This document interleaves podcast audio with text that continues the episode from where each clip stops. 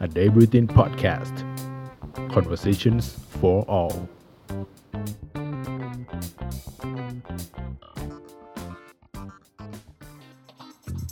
กล้องเต้ซินโดรม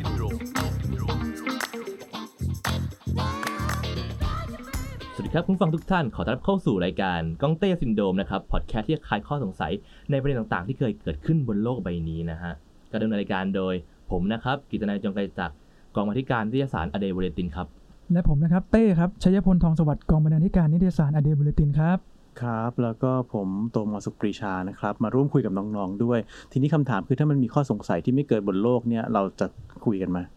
อ่าน่าสนใจนะฮะเป็นเรื่องที่น่าสนใจเรื่องนะน่าสนคใจรับครับถามว่าประเด็นนอกโลกเนี่ย มันก็เป็นสิ่งที่เรียกว่าอะไรอะ ที่อาจจะเกิดขึ้นได้ในอนาคตเนาะมันก็เป็นเรื่องที่ทุกคนจะต้องรู้ แต่เราตอนเนี้ยไม่รู้ครับ เพราะฉะนั้นก็เรียกว่าคุยกันได้ใช่ฮะเพราะฉะนั้นนะครับคือคุยทุกเรื่องนั่นแหละ คุยทุกเรื่องนั่นแหละฮะประเด็นที่เราจะคุยกันในวันนี้ก็จะเป็นเรื่องที่มันอาจจะเกิดขึ้นมาแล้วบนโลกใบนี้เนาะครับเป็นประเด็นต่างๆ ที่กำลังเกิดขึ้นในสังคมอย่าง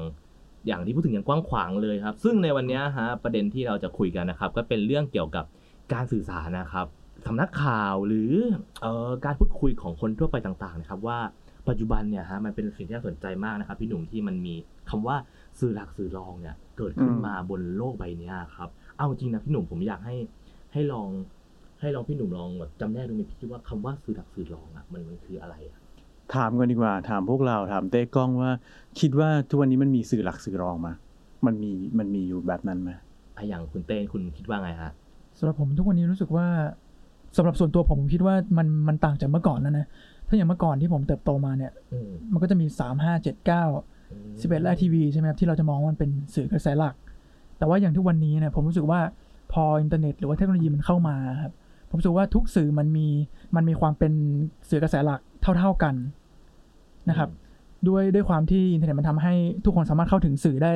จะเพจไหนอะคุณก็สามารถเข้าไปได้ครับ แต่ว่าผมก็ยังไม่แน่ใจว่าจุดแบ่งเส้นแบ่งระหว่างสื่อหลักกับสื่อรองของทุกวันนี้เนี่ย เราจะสามารถแบ่งมันชัดๆ ได้ขนาดนั้นไหมแต่ผมรู้สึกว่าทุกวันนี้เนี่ยมันขึ้นมาเท่ากันหมดแล้วครับ อย่างที่เราก็เคยได้ยินมานะฮะสื่ออินเทอร์เน็ตหรือว่าสื่อทางทีวีตอนนี้มันมันมีอำนาจเท่าๆกันแล้วอะครับวันก่อนดูดูคลิปในการร้องเพลงอะครับ แล้วก็เขาก็เอานักร้องที่คนไม่รู้จักอะมามาร้องให้ฟังอะ แต่ปรากฏว่าไอ้นักร้องที่คนไม่รู้จักเนี่ยพอเขาเริ่มร้องเพลงของตัวเองเขาคือเขามีเพลงของตัวเองแล้วเนาะอืมจริง ๆเขาชื่อชยพลทองสวัสดิ์หรือเปล่าเอ๊ะไม่ใช่อะก็จะเป็นนักร้องที่แบบ พอเขาเริ่มร้องขึ้นมาเนี่ยเป็นเพลงของตัวเองเนี่ยปรากฏว่าผู้ชมในห้องส่งอะครับร้องได้หมดเลยอืมในขณะที่ commentator กรรมการอะที่เป็นนักร้องดัง ๆ เป็นอะไรเงี้ยนะถือว่าเป็นสื่อหลักเนี่ยไม่รู้จัก เออ แล้วพอร้องเสร็จแล้วเนี่ยพิธีกรก็ถามว่า เอ้ย เพลงของคุณเนี่ย มันมีคนฟังเท่าไหร่ใน YouTube ในอะไรเงี้ยปรากฏว่ามีเป็นสิบสิบล้านอะบางคนสิบห้าล้านบางคนแปดล้านบางคนยี่สิบล้านอะไรเงี้ยวิวอืมคำถามก็คือว่า ระหว่างนักร้องที่คนในสถานีโทรทัศน์ไม่รู้จัก แต่มีคนตามอยู่เป็นล้านละหลายสิบล้านคนข้างนอกอืมกับ commentator ที่ถือว่าเป็นคนที่มีความรู้เป็นนักร้องดัง เป็นนักร้องที่ทุกคนรู้จักอยู่ในเอ่อโทรทัศน์เนี่ย คนไหนดังกว่ากันใช่ไหมและคนไหนกันแน่ที่เป็นนักร้องกระแสหลัก แล้วคนไหนเป็นนักร้องแบบ ที่เราอาจจะเรียกมันว่าเป็นแบบอินดี้เป็นแบบพวกไม่ไม่ไม่ใช่กระแสหลักอะไรอย่างเงี้ยเออคือโลกมันเปลี่ยนแบบที่แบบที่เต้ว่าหรือเปล่า เพราะฉะนั้นพอเราพูดคำว่าสื่อหลักสื่อรองเนี่ย เดี๋ยวนี้มันอาจจะยากอะ่ะ เพราะว่าสมมุติเราเราไม่ได้เปิดเพจไทยรัฐดู แต่ว่าเราเปิดเพจเล็ก ๆ อย่างเช่นอเดบูลตินดูทุกวันเขียนดีนะครับอเดบูลตินก็อาจจะเป็นสื่อกระแสหลักสำหรับเราก็ได้เออใช่ไหมอืมได้หรือเปล่า เพราะว่าจริง ๆ มันในสถานะของความเป็นเพจ มันก็เท่ากัน มันก็เป็นเพจที่เท่ากัน มันไม่ได้มีอันหนึ่งที่กสทชรอรับรองว่าเอ่ออะไรนะต้องจ่ายค่าใบอนุญาตหรืออะไรอย่างเงี้ยมันก็ไม่ได้เป็นแบบนั้นหรือเปล่า อันนี้จริง ๆ ผมผมมองเป็นเรื่องของการเข้าถึงเครื่องมือนะใน เหมือนในสมัยก่อนนะครับที่สื่อหลักเนี่ยก็จะเป็นเอาสถานีโทรทัศน์หรือว่าสถานีวิทยุที่ต้องใช้เครื่องมือจำนวนมากประมาณนึงก็เลยทำให้การจะเป็นสื่อรองในยุคนั้นอะมันจะมีมีความ homemade อะฮะมีความมีความ low cost มันเลยดูเหมือนว่าจะเข้าถึงผู้ฟังในกลุ่มอื่นๆเนี่ยยากมากกว่าเดิม แต่ทุกวันเนี้ยฮะที่อย่างที่เห็นครับว่าอินเทอร์เน็ตหรือว่าเครื่องมือต่างๆเนี่ยมันสามารถเข้าถึงคนกลุ่มมากได้มากขึ้นเนาะใครก็จะสามารถเป็นสำนักข่าวได้อืมใครก็สามารถ อัดเพลงลง YouTube แล้วก็โด่งดัง มียอดวิว10ล้านวิวก็ได้อืมก็เลยเหมือนกับว่า ทุกวันนี้มันมันเริ่มผันเปลี่ยนนะครับ สื่อสื่อรองทางสื่อรองหรือว่ากระแสรองต่างๆ เริ่มมีเครื่องมือทรัพยากรที่เพียงพอในการขึ้นมาเป็นสื่อหลักมันเลยเหมือนกับว่าตอนเนี้ยมันไม่มีสื่อรองแล้วปะครับ ก็น่าจะเป็นไปได้มันมันมันมีวัฒนธรรมที่เรียกว่า participatory culture ก็คือทุกคนก็เข้าร่วมไปอยู่ในหมู่มวลของความเป็นสื่ออะไรต่างๆ ได้ เพราะฉะนั้น มันก็เลยอะยกตัวอย่างง่าย ๆ อย่างเช่น เคยซื้อหนังสือโปกันปะเคยซื้อป่ะเคยซื้อป่ะคุณเชยพลครับจำรับมาครับ เคยซื้อไหมครับ ถ้าเป็นสมัยก่อนเราเรานักเป็นนักเรียนมปลายใช่ปะแบบว่าอ๋ออยากรู้เรื่องพวกนี้อะไรเงี้ย มันไม่มีอะไรให้ดูเลย ไม่มีทวิตเตอร์ไม่มี Pornhub ไม่มีอินเทอร์เน็ตสมัยก่อนเนี่ยเวลาที่จะโหลดรูปโป๊ ขึ้นมาหนึ่งรูปเนี่ยนะไอ้ความเย้ายวนใจมันอยู่ตรงที่แบบอินเทอร์เน็ตแม่งช้านี่แหละ แล้วรูปมันค่อย ๆ ลงมา มันค่อยๆโหลดมา ทีละนิด ทีละนิด ทีละนิด พอใกล้จะถึงแล้วอ้าวเน็ตค้างสะดุดเน็ตสะดุดกำมาดก็มาคือแค่รูปรูปเดียวอะอืมเออ สมัยก่อนนี่มันยังแบบไม่ได้เลย เพราะฉะนั้นไอ้หนังสือหนังสือโป๊ทั้งหลายเนี่ย ไม่รู้เมื่อก่อนมันมีอะไรบ้างนวลนางอะไรเงี้ยอ่าไม่รู้เรื่องเหรอ เออจริงๆไม่รู้จัก ไม่เคยซื้อนู่นนะอ่า พวกเนี้ย มันต้องไปซื้อตามแผงแล้วพวกพวกนักเรียนสมมติยังเป็นนักเรียนกันอยู่มปลายอะไรเงี้ยนะที่มต้นมันก็ซื้อกันละประถมก็ก็ว่าซื้อนะมันก็ต้องแบบซื้อหนังสืออื่นก่อนใช่ป่ะแล้วก็กระมิดกระเมียนกับคนขายเหมือนแบบส่งซิกกันว่าเออรู้รู้กันอะไรเงี้ยแล้วให้เขาส่งไอ้นั่นมาใต้โต๊ะหน่อยหนึ่งเอ่ออืมแล้วก็เอาหนังสือที่ว่าเนี่ยเอาไปเสียบใส่เล่มอื่นที่แบบใหญ่สอดๆใช่ไหมไส้เออสอดไส้อะไรเงี้ย ซึ่งเดี๋ยวนี้เนี่ยหนังสือโป๊มันแบบนั้นน่ะ มันแทบไม่มีแล้วอะอืมมันเหลืออยู่มั้ยมันไม่มีแล้วนะ ในแผงหนังสือที่จะมีแบบ คุณลุงมาแล้วแบบว่าเออรู้ว่ากล้องจะมาซื้ออะไรอย่างเงี้ยเออไม่มีแล้ว เพราะว่ากล้องก็เปิดพรฮับดูใช่ตอนนี้เปิดไม่ได้แล้วเนี่ย เสียเสียใจด้วยนะ ต้องมุด VPN เอานะครับ ซึ่งพรฮับเนี่ยมันถามว่าถ้าเป็นเมื่อก่อนเนี่ย เรื่องเซ็กซ์เนี่ยมันเป็นอยู่ในสื่อกระแสรองแน่ๆ หรือเป็นสื่อที่เรียกว่าเป็น underground press underground media ด้วย ที่อยู่ใต้โต๊ะอะไรเงี้ยใต้ดินอะไรเงี้ยอืม แต่พอตอนเนี้ยมันกลายเป็นพรฮับ ถามว่าพรฮับเนี่ยเป็นสื่อกระแสรองปะโอ้ที่นี่ก็ไม่นะ จริงๆแล้วคือไม่เลยมันคือสื่อกระแสหลักที่คนทั้งโลกต้องเข้าไปเสพหรือถ้าไม่มีพรฮับปิดไปมันก็มีอย่างอื่นอีกเต็มไปหมดเลยใช่ไหมซึ่งเราจะไม่บอกว่าเป็นอะไรบ้าง เพราะว่าเดี๋ยวจะเป็นการชี้นำให้รัฐปิดอีกอืมใช่ไหมต้องลงเหลือไว้บ้างครับเออเพราะฉะนั้นเพราะฉะนั้นไอ้คไอ้คำว่ากระแสรองกระแสหลักเนี่ยมันเลยเปลี่ยนแล้วมันก็ชิฟไอ้ ไม่รู้สิสมัยก่อนคนอาจจะมีความกดทับในทางเพศเยอะก็ได้ เพราะว่าโหกว่ากูจะได้ให้ดูอะไรสักทีหนึ่งเนี่ย ต้องสรรหาต้องหาวิธีต่างๆ เนาะอืมอืมอารมณ์ที่กดดันอยู่ข้างในมันก็คงจะสูงกว่า สมัยนี้ป่ะสมัยนี้แบบแค่เปิดทวิตเตอร์ทำไมทุกคนแม่งก็อยากจะโชว์กันเหลือเกินอะโชว์กัน เคยโชว์ไหมอุ้ยขอเป็นผู้ชมพอดีกว่าครับ อ้าวเขาได้ตังค์กันด้วยนะใช่ไหมมีใช่กรุ๊ปใช่ลงกรุ๊ปไลน์อะไรอย่างเงี้ยเขาแบบหลายๆคนนะฮะตั้งตัวได้จากเฮ้ยทำไมพี่รู้อะพี่ไม่รู้เรื่องเลยนะพอพูดเรื่องเนี้ยนะครับ พี่หนุ่มพูดพูดคล่องที่สุดแล้วครับครับผมเหมือนกับว่าสื่อหลักในทุกวันเนี้ยครับ มันมันเหมือนกับว่า มันคือสิ่งที่คนในปัจจุบันยอมรับในหมู่มากใช่ไหมพี่ อืม แล้วมันก็พลิกอะ มันไม่ต้องมีช่องสามห้าเจ็ดเก้าใช่ไหมเดี๋ยวนี้คนก็ดูช่องใน YouTube หรืออะไรอย่างเงี้ย อืมอืม ซึ่งมันดีไหมครับกับการที่ที่ปัจจุบันมันไม่มีสื่อรองลงเหลือแล้วกลายเป็นทุกคนสามารถกลายเป็นสื่อหลักที่ได้รับการยอมรับแบบเนี้ยก็ไม่รู้ว่าถามว่าดีไม่ดีนี่ไม่รู้เลย แต่นึกถึงพอดีเมื่อกี้พูดคำว่า underground ใช่ไหมอืมเอ่อนึกถึงว่าสมัยก่อนเวลาที่มันมีแค่สื่อบางสื่อที่มันได้รับอนุมัติให้มันทำสื่อได้อะเช่นหนังสือพิมพ์โทรทัศน์ที่ต้องได้รับจดทะเบียนอะไรเงี้ยมีรัฐอนุญาตให้ทำได้อย่างเงี้ย แล้วสมมติเรามีความคิดเห็นทางการเมืองที่ไม่ตรงกับไอ้สื่อพวกนั้นนะหรือไม่ตรงกับรัฐเนี่ยเราก็อยากผลิตสื่อ เช่นทำหนังสือใต้ดินออกมาใช่ป่ะอืมสมัยก่อนมันมีหนังสือใต้ดินมี อาจจะมีเดี๋ยวเพลงอะไรวะเพลงเพลงมันมีไหมเพลงใต้ดินเพลงใต้อย่างดิเงี้นยมีใช่ไหมครับซึ่งมันอาจจะมีคำหยาบอยู่ในนั้นอะไรเงี้ยแล้วเราก็ต้องแอบขายกระมิดกระเมียนขาย แต่ตอนปัจจุบันเนี่ยพี่รู้สึกว่ามันมีข้อสังเกตอันหนึ่งของตัวเองนะก็คือว่ามันไม่มีสื่อใต้ดินแล้วอะ มีไหมมันยังมีอยู่ไหมมันแทบไม่มีเลยอะเพราะว่าอะไรที่เคยอยู่ใต้ดินอะมันก็สามารถสื่อสารด้วยกันตรงๆอะหากลุ่มอืมได้ไปหมดเลย หา sub culture เล็กๆ ในในโลกอินเทอร์เน็ตทั้งหลายเนี่ยอืมซึ่งอย่างเรื่องนักร้องที่ที่เล่าไปตอนต้นเนี่ยก็คือ มันกลายเป็นว่านักร้องที่ร้องเพลงอะไรก็ไม่รู้เนี่ยนะที่อาจจะรู้สึกว่าเฮ้ยไม่ได้มาตรฐานถ้าไปสมัครแกรมมี่ RS อะไรเงี้ยอาจจะไม่ผ่านอะไรเงี้ยอืมแต่ว่ากลายเป็นว่ามันมีคนดู 20 ล้านคนอะ แล้วเราจะบอกว่าไอ้ยีล้านคนนี้มันไม่มีมาตรฐาน ไม่มีหูทางดนตรีเหรออืมเออ มันก็อืมมันก็ไม่ใช่ เพราะมันคนตั้งเยอะที่เขาชอบสิ่งนี้อะไรเงี้ยอืมเพราะฉะนั้นไอ้สิ่งที่มันเคยเป็นอันเดอร์กราวมันก็เลยหรือยังหรือยังการประท้วงหรือม็อบอะไรแบบเนี้ยครับ มันก็ไม่ได้อยู่ใต้ดินแล้วหรือเปล่า ทุกคนก็รู้หมดเลย ว่าม็อบจะไปที่ไหนยังไงเมื่อไหร่คิดยังไงเรียกร้องอะไรอะไรเงี้ยแล้วอีกอันหนึ่งก็คือเมื่อก่อนพวกคำหยาบใช่ป่ะในเพลงสมมติในเพลงใต้ดินเนี่ยอาจจะมีคำหยาบอยู่บ้าง แต่ถามว่าคำหยาบพวกนั้นน่ะ ถ้าไปฟังคำหยาบในเพลงใต้ดินสมัยก่อนนะกับคำหยาบในทวิตเตอร์ตอนเนี้ยถามว่าอันไหนเยอะกว่ากันใช่ป่ะอาจจะเป็นแล้ว Twitter ก็ได้แล้วน่าอาจจะเป็นไปได้ว่า เราอะ คนทุรยุคกันเนี่ยมองมีนิ่งหรือความหมายของของคำว่าหยาบคนละแบบก็ได้ป่าวะคือสมมุติว่าทุกวันนี้คำว่าหอสระอีคอวอยอสระเอยอยักษ์อะไรพวกเนี้ยอืมเป็นสิ่งที่เด็กก็พูดกันได้ป่ะ เด็กก็บอกก็เรียกกันไอ้เฮียไอ้สัตว์อะไรอย่างเงี้ยก็พูดกันได้ เหมือนกับว่ามันไม่ได้ไม่ได้เป็นคำหยาบ แต่ถ้าย้อนกลับไป 40 ปีที่แล้ว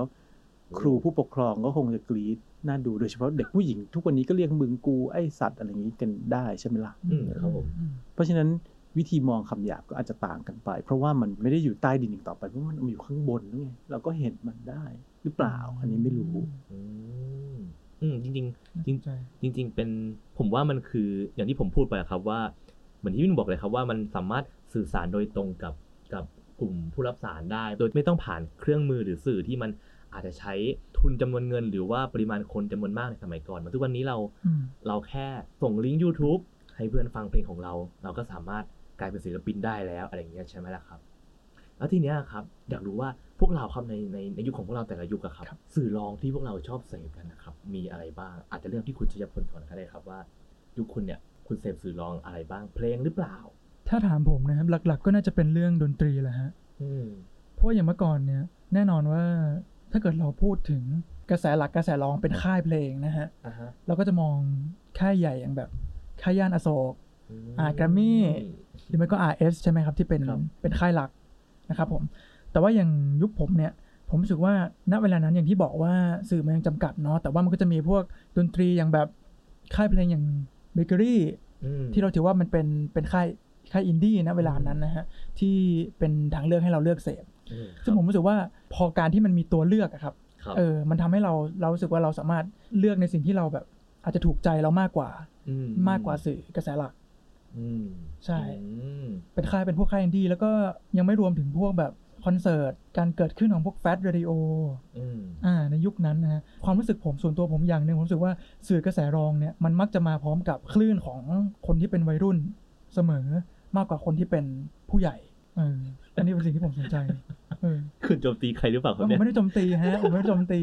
แต่นี่เป็นทำสิ่งไมที่ผมรู้สึทำก ไมถึงได้มีการแบบว่ายุยุยุแยงกันอะไรอย่างเงี้ยใช่ไหมมีการแบ่งพรรคแบ่งพวกนะไม่มีคุณแบ่งแบ่งเจเนอเรชันนะคุณเนี่ย อันนี้คือเป็นเป็นเป็นจากมุมมองผมไง อ่า อืม ผมรู้สึกว่าสื่อกระแส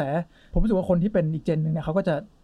มีความติดกับสิ่งที่เป็นสื่อกระแสหลักอืมในระดับหนึ่ง แต่อืม คนที่เป็นเจนอายุน้อยหน่อยเนี่ยเขาจะเขาจะรู้สึกว่าเขาอยากมีทางเลือกของเขาเอง มันก็จะไปผูกกับสิ่งที่เป็นสื่อกระแสรองอืมจะเป็นส่วนใหญ่ คุณจุดประกายสื่อกระแสรองจากเพลงไหน คุณจำได้ไหมว่าแบบ โอ้โหเพิ่งเปิดโลกอันเดอร์กราวเพราะเพลงนี้เลยมีไหมอืมเอางี้ดีกว่า จริง ๆ ถ้าเกิด ถ้าเกิดเป็นแบบเป็นแบบใต้ดินเลยเอออ่า อย่างยุคผมเนี่ย ผมฟังดาจิมนะอ่าอ่า ยุคนั้นดาจิม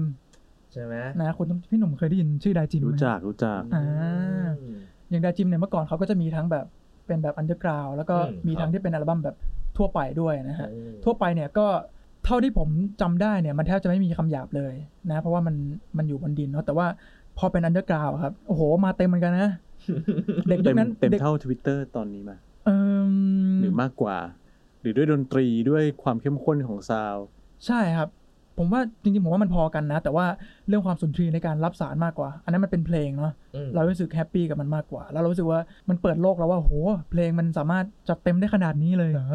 ซึ่งเด็กในยุคนั้นก็ ช็อกเหมือนกันนะอืมแต่ว่ามันเป็นความช็อกที่มันชอบอะครับนี่อ่ามันเปิดโลกของเรา เอ๊ะแล้วอย่างคุณล่ะฮะ ผมเกลียดการส่งแบบนี้มากเลย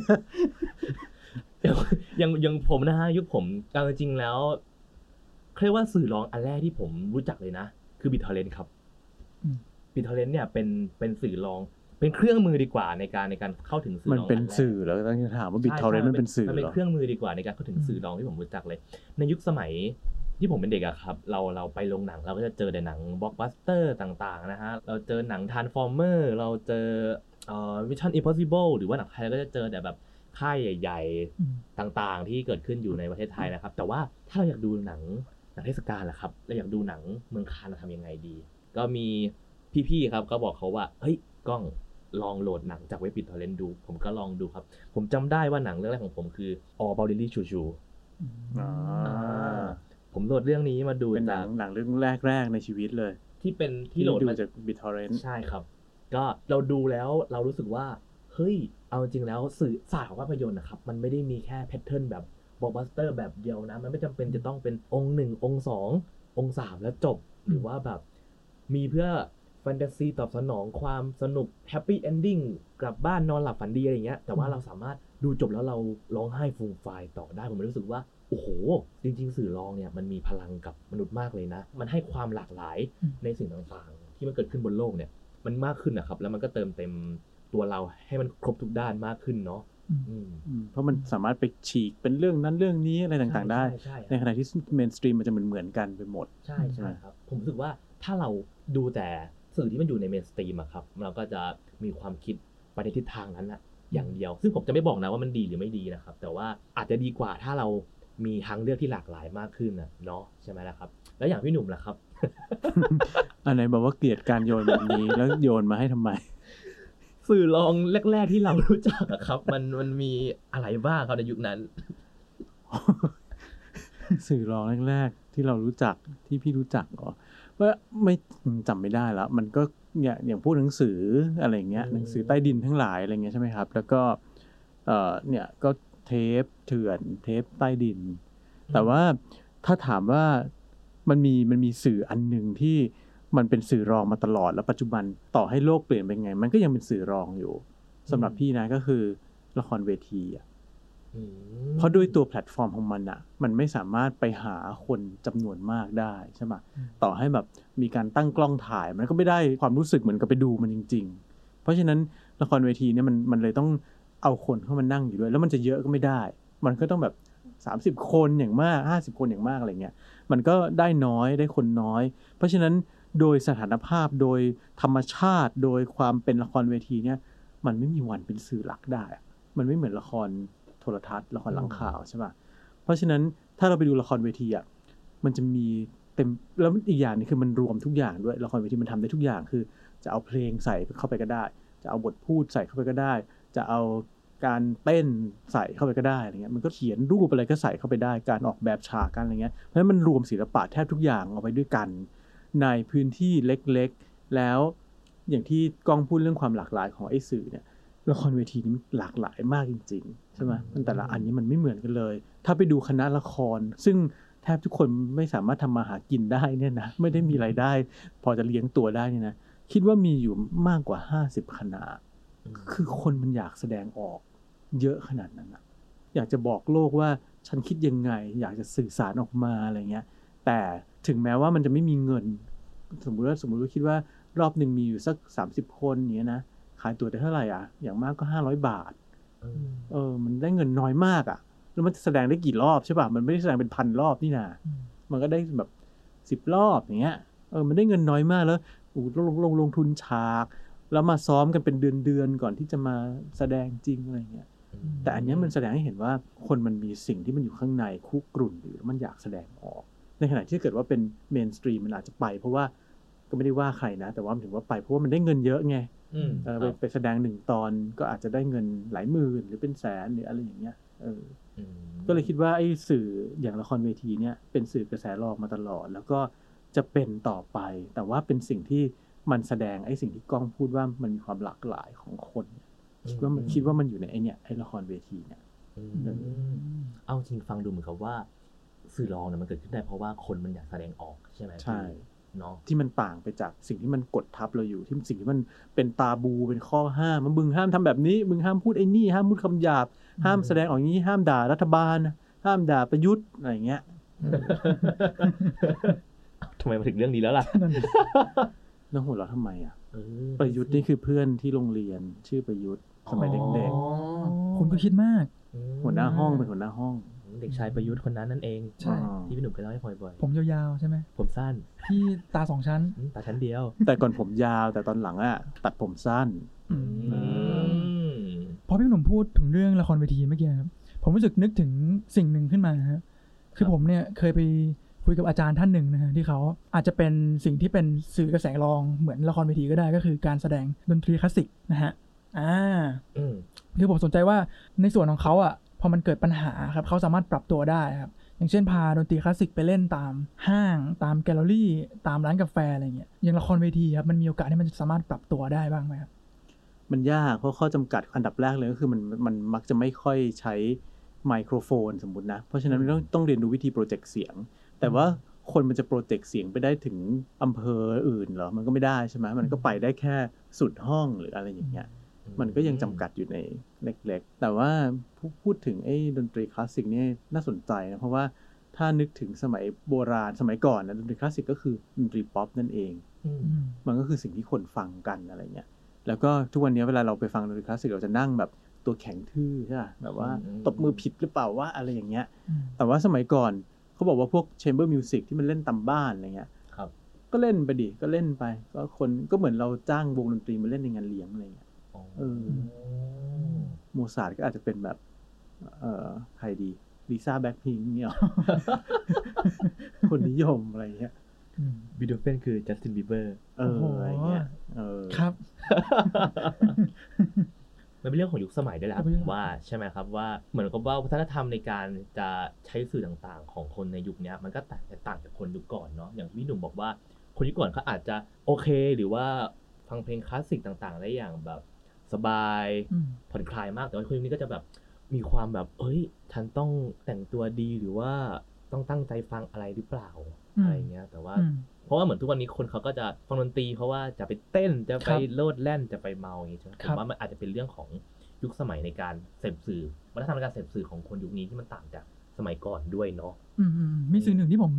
สนใจมาก ๆ เลยฮะพี่หนุ่มครับผมอยากรู้ว่าการเกิดขึ้นมาของกระแสร้องที่มันเทียบเท่ากับกระแสหลักทุกวันนี้ครับมันไปลดทอนคุณค่าของอะไรบางอย่างบ้างหรือเปล่าครับ อย่างสมมุติว่าดนตรีคลาสสิกที่เราพูดกันไปเมื่อกี้ครับเมื่อก่อนมันอาจจะเป็นดนตรีแบบชั้นสูงมากเลย แต่ทุกวันนี้พอทุกคนเข้าถึงได้ง่ายอะครับ เทคโนโลยีมันทำให้คนแบบใครๆก็ดูได้ มันเหมือนกับว่าทุกคนสามารถเข้าไปดูได้หมดเลย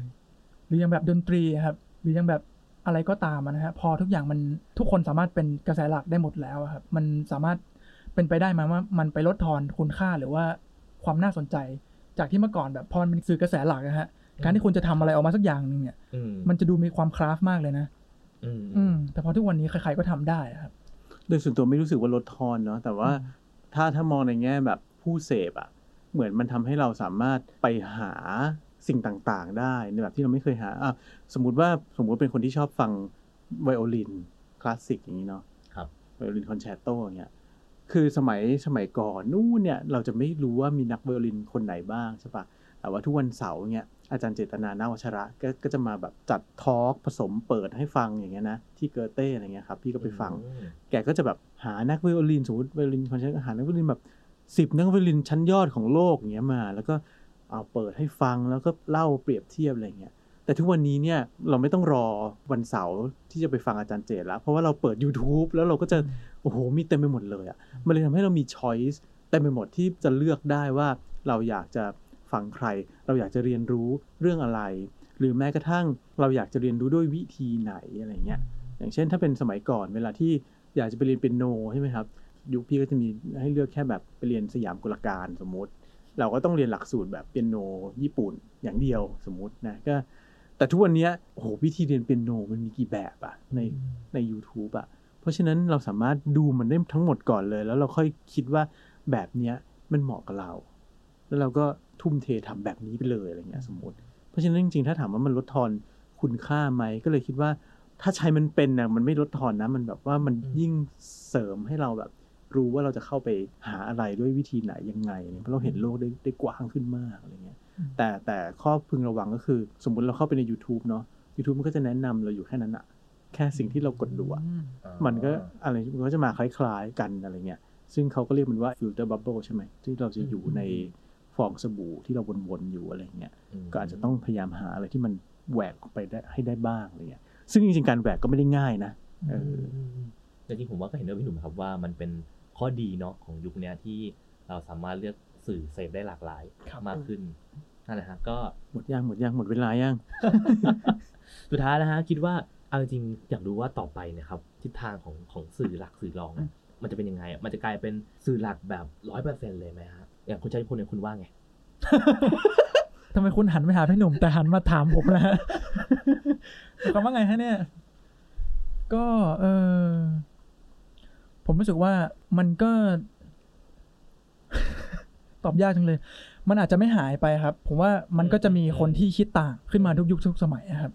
แล้ว อะไรที่มันพอมันเป็นหลักทุกคนดันตัวเองไปเป็นหลักหมดทุกคนสามารถเป็นสื่อได้หมดเนี่ยผมว่ายังไงยังไงสักวันหนึ่งมันก็ต้องมีคนที่คิดอะไรที่มันแหวกออกมาบางอย่างออกมา แล้วก็เราก็จะมองว่าอันนั้นอะมันเป็นรอง แต่พอสักวันพอคนเห็นสิ่งนั้นมากขึ้น แล้วคนทำมากขึ้นเนี่ย มันก็จะขึ้นไปเป็นหลักอีกผมว่ามันจะเป็นลูปแบบนี้ อืมอือืมมอืมอืมพี่หนุ่มคิดว่ายังไงครับ นี่ส่งแบบนี้มันว่าแล้วแล้วแล้วกล้องคิดว่าไงก่อนดีกว่าใช่ จริง ๆ ก็เห็นด้วยกับพี่เต้นะนี่เพย์เซฟครับว่าเห็นด้วยกับเขาอ่าจริง ๆ แล้วเหมือนกับว่าการเกิดขึ้นของสื่อรองแล้วมันเกิดมาจาก อย่างที่พี่หนุ่มบอกว่ามันคือการอยากเอ็กเพรสตัวตนอยากปลดปล่อยอะไรบางอย่าง ซึ่งผมว่าถ้าเกิดเราย้อนกลับไปต้นตอมันจริงๆก็คือมันถูกกดทับโดยสื่อหลักนั่นแหละครับใช่ไหมล่ะฮะที่มันทำให้เขาไม่สามารถพูดเรื่องนี้ได้ เพราะเขาไม่มีพื้นที่ สุดท้ายแล้วยังไงในวันหนึ่งที่เรื่องไหนก็ตามกลายเป็นสื่อหลักนะครับ เรื่องตรงข้ามปะมันก็จะกลายไปเป็นสื่อรองในอนาคตอืม ใช่ไหมล่ะฮะ สมมติวันหนึ่งคุณ คุณอะไร คุณวันหนึ่งคุณจะทำไม สมมติวันหนึ่งที่เพลงคลาสสิกอะครับ กลายเป็นกระแสหลักนะฮะ คนฟังกัน โอ้โหเพลงคือสามารถนำมาสู่เวที Big Mountain กลาย Glastonbury theme เป็นดนตรีคลาสสิกวันหนึ่งยังไงดนตรีแจ๊สดนตรีร็อกอาจจะกลายเป็นสื่อรองก็ได้ใครจะไปรู้เพราะว่าเขาไม่มีพื้นที่ในการแสดงออกอะไรประมาณนี้ใช่ไหมครับเนาะครับ แล้วหันมาทำไมจะต้องหันมาถามว่า แล้วพี่หนุ่มล่ะครับ คิดยังไงใช่ปะตอนนี้สงสัยตาเอาแล้วครับ ไม่ก็คิดว่ามันก็เป็นเรื่องของความนิยมแหละ อะไรที่มันเป็น mainstream ก็มันก็มีคำว่าป๊อปเข้ามา population มีจำนวนคนความ mass อะไรเงี้ยใส่เข้ามาอืมซึ่งมันก็เป็นเรื่องปกติของการเกิดของสิ่งที่เรียกว่าเทรนด์อะเทรนด์อืด์มหรือว่าแฟชหรือแฟชั่นอะไรเงี้ย มันก็คือมันก็เริ่มด้วย กลุ่มคนเล็กๆก่อนเขาเรียกว่าอะไรนะ idiosyncrasy เป็นกลุ่มเล็กๆ แล้วก็มันอาจจะเก๋มากไงแล้วก็เริ่มคนอื่นก็จะเริ่มเห็น แล้วก็เฮ้ยเริ่มมาตามเริ่มมาตาม ทีนี้ถ้าหากว่ามันตามมาแล้วมันเป็นแฟชั่นชั่วคราวเขาเรียกมันเป็นแฟด FAD แฟดเนี่ยก็คือมาแป๊บหนึ่งแล้วก็หายไปใช่ไหมแต่ถ้าอืมอะไรบางอย่างที่มันอยู่ยั่งยืนก็เรียกว่าเป็นเทรนด์ก็เป็นแนวโน้มใหญ่ แต่แนวโน้มใหญ่มันก็มันก็อยู่ไปได้อาจจะแบบ 10 ปี 20 ปี สุดท้ายมันก็ตามหลักธ รรมะจัดสรรนะครับ มันก็จะหายไปอีกอยู่ดีอะไรเงี้ยเป็นวัฏจักร แต่ในระหว่างเนี้ยในเมื่อก่อนเนี้ยไอ้เทรนด์เนี้ยมันจะเกิดช้า อย่างเช่นสมมุติว่าเขาเรียกว่าอะไรใส่ผู้หญิงใส่ miniskirt สมัยยุคคุณแม่ยังสาวอะไรเงี้ยนะอืมห้าสิบหกสิบปีก่อน ทุกคนก็จะแต่งตัวเหมือนกันหมดเลย ทั้งบ้านทั้งเมือง เพราะมันมีเทรนด์เดียว แต่ทุกวันเนี้ยเทรนด์มันเต็มไปหมดเลยอื มอืมอืมมันขึ้นอยู่กับกลุ่ม คิดว่าเราไปอยู่สังกัดในกลุ่มไหนอะไรเงี้ยเพื่อนเราเป็นยังไงอะไรเงี้ยเราก็จะอยู่แบบนั้น มันก็จะแบบสนุกดีมันก็แข่งแข่งกันเยอะขึ้นอะไรเงี้ยอืมอันนี้อันนี้ผมแอบคิดได้ว่า มันจะมีเรื่องของการหมุนเปลี่ยนของเทรนด์นะครับเหมือนเหมือนในยุคหนึ่งที่ยุค 90 ที่ดนตรีร็อกกลายเป็นเทรนด์แล้วก็ผันเปลี่ยนมาเป็นดนตรีเอ่อฮิปฮอปเป็นดนตรี alternative เออ alternative ใช่ไหมฮะแล้วมันก็มันจะค่อยๆ หมุนเปลี่ยนมาเรื่อยๆเนาะเหมือนทุกวันเนี้ยครับคนมาฟังเพลง city pop ยุค 70 80 กันได้อย่างเงี้ยมันก็เป็น moment ที่น่าสนใจเนี่ยรอในอนาคตอยู่ว่าเมื่อไหร่จะกลับไปฟัง 60 กันบ้างเออเออจริงๆเนาะใช่ไหมวันหนึ่งเราอาจจะแบบกลับมาฟังวีดเฟนวีดเฟนรีมิกอะไรอย่างเงี้ยใครจะไปรู้ครับนั่นแหละฮะก็จริงๆจริงๆน่าสนใจนะครับ จริง ๆ มีอีกเรื่องหนึ่งที่อาจจะแปะไว้ก่อนก็ได้ผมอืมหลายคนเขาบอกว่ายุคนี้มันไม่มีอะไรใหม่แล้วครับ มันคือการทำซ้ำจากเมื่อก่อน ก็เลย อาจจะเป็นครั้งหน้าเผื่อโอกาสหน้าๆแล้วกัน เราอยากจะมาคุยกันว่าแบบจริง ๆ แล้วทุกวันนี้มันมีอะไรใหม่จริงหรือเปล่าแล้วทุกวันนี้มันเป็นแค่การผลิตซ้ำสิ่งเดิมครับเพื่อเป็นประคเด็รั้นงหนี้น้านะฮะประเด็นนี้ล็อกไว้เลยนะ EP สามสิบสี่สามสิบสี่ฮะยี่สิบเก้ากุมภาเก้ากุมภา34ซีซั่นที่ นั่นแหละฮะก็เป็นตอนแรกนะครับของก้องเต้ซินโดรมนะครับรายการที่จะชวนผู้ฟังมามาร่วมกันถกประเด็นต่างๆ ที่เกิดขึ้นในสังคมเนาะครับ ก็จริงๆราย7ไหนการผู้ฟังไม่เห็นได้ถกเลยมีแต่เราเนี่ยนะถกในช่องคอมเมนต์ครับ นี่นี่เราจะเราเราพูดเราก้องเต้จะไปอ่านปะก้องเต้อ่านและกดไลค์ทุกคอมเมนต์ครับแน่นอนใช่อ่าใครสนใจนะฮะรายการกล้องเต้ซินโดรมนะครับออกทุกวันที่ 10 20 30 ของทุกเดือนนะครับ ส่วนอีพีหน้านั้นจะเป็นอะไร อย่าลืมติดตามกันนะครับสำหรับวันนี้ขอลาไปก่อนครับ สวัสดีครับ สวัสดีครับ สวัสดีครับ สวัสดีครับ A Day Within Podcast Conversations for All